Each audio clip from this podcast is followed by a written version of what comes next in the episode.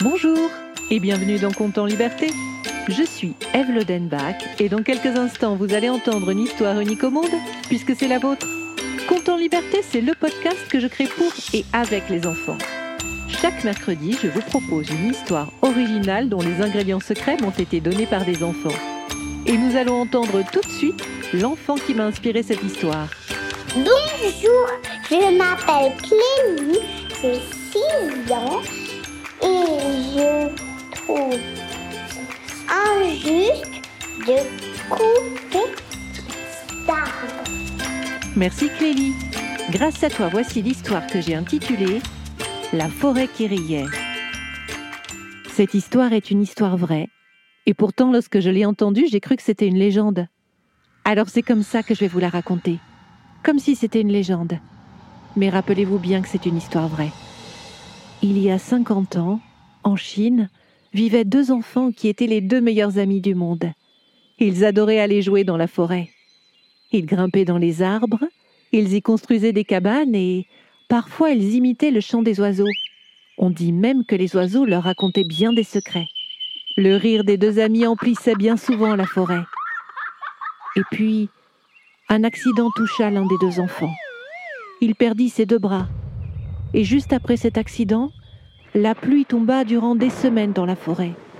Et ce qui était très étrange, c'est qu'en ville, le ciel était bleu et le soleil brillait. La seule explication à cette pluie dans la forêt, c'était que les arbres pleuraient que l'enfant ne puisse plus les prendre dans ses bras. Un jour cependant, lorsque les deux amis revinrent près des arbres, la pluie cessa. « C'est bien que tu aies enfin voulu sortir de chez toi. Je ne voulais pas revenir dans la forêt sans toi. Ça ne t'a pas manqué de ne pas voir les arbres ?»« Oh, je sais pas. Je ne peux plus grimper aux arbres et je ne peux même plus ramasser de cailloux pour ma collection. »« Je peux t'aider à grimper. Et puis, pour ce qui est des cailloux, nous pourrions les ramasser avec nos pieds. » Alors les deux enfants enlevèrent leurs chaussures et ils inventèrent un nouveau jeu. Celui de ramasser des cailloux avec leurs pieds. Est-ce que vous avez déjà joué à ce jeu ? Il arrive que les cailloux glissent entre les orteils. Et ça, ça chatouille. Et puis, on peut perdre l'équilibre aussi. Et on peut se retrouver dans de drôles de positions. Essayez, vous verrez. C'est vraiment très drôle. Grâce à ce nouveau jeu, la forêt résonna à nouveau des rires des deux amis.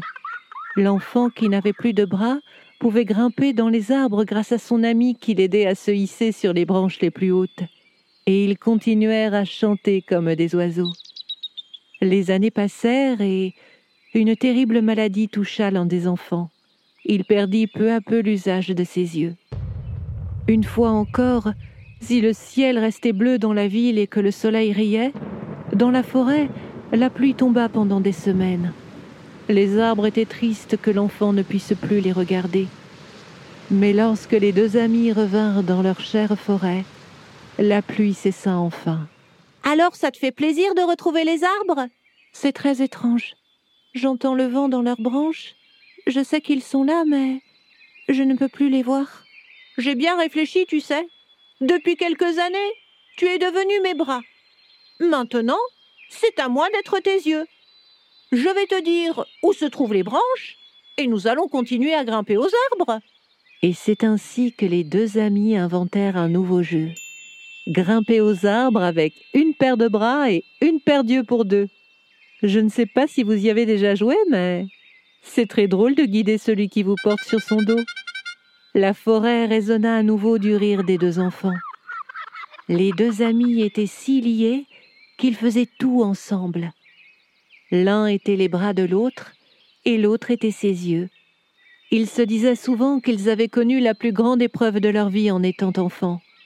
L'un en perdant ses bras et l'autre en perdant ses yeux.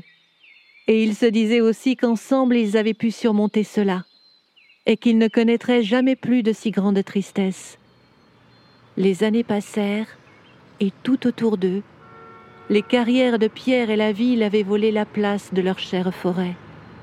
Tous les arbres sur lesquels ils avaient grimpé ou construit des cabanes avaient été coupés. « Le chant des oiseaux me manque !» L'odeur de la forêt me manque.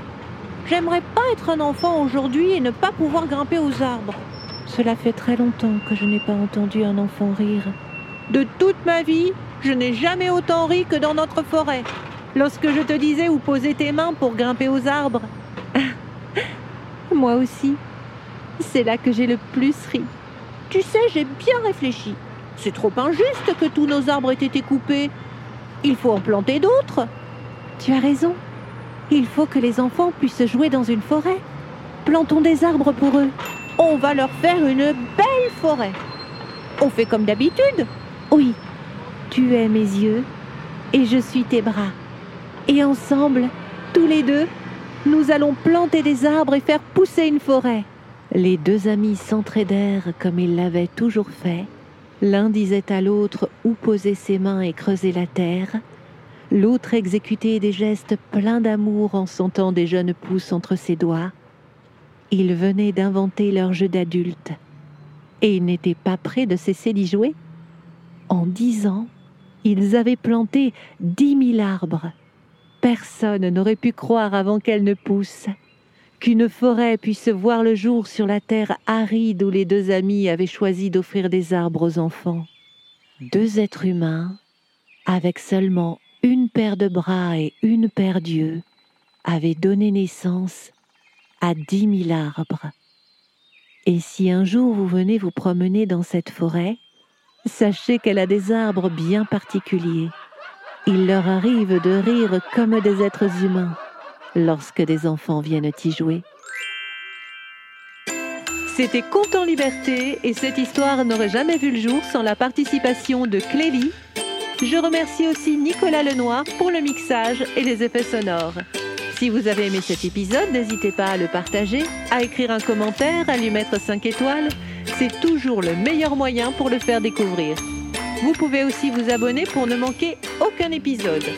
Et si vous souhaitez participer à la création des prochains Contes en liberté, n'hésitez pas à vous abonner à notre page Facebook, à notre compte Instagram ou à nous laisser un message sur le site de Contes en liberté.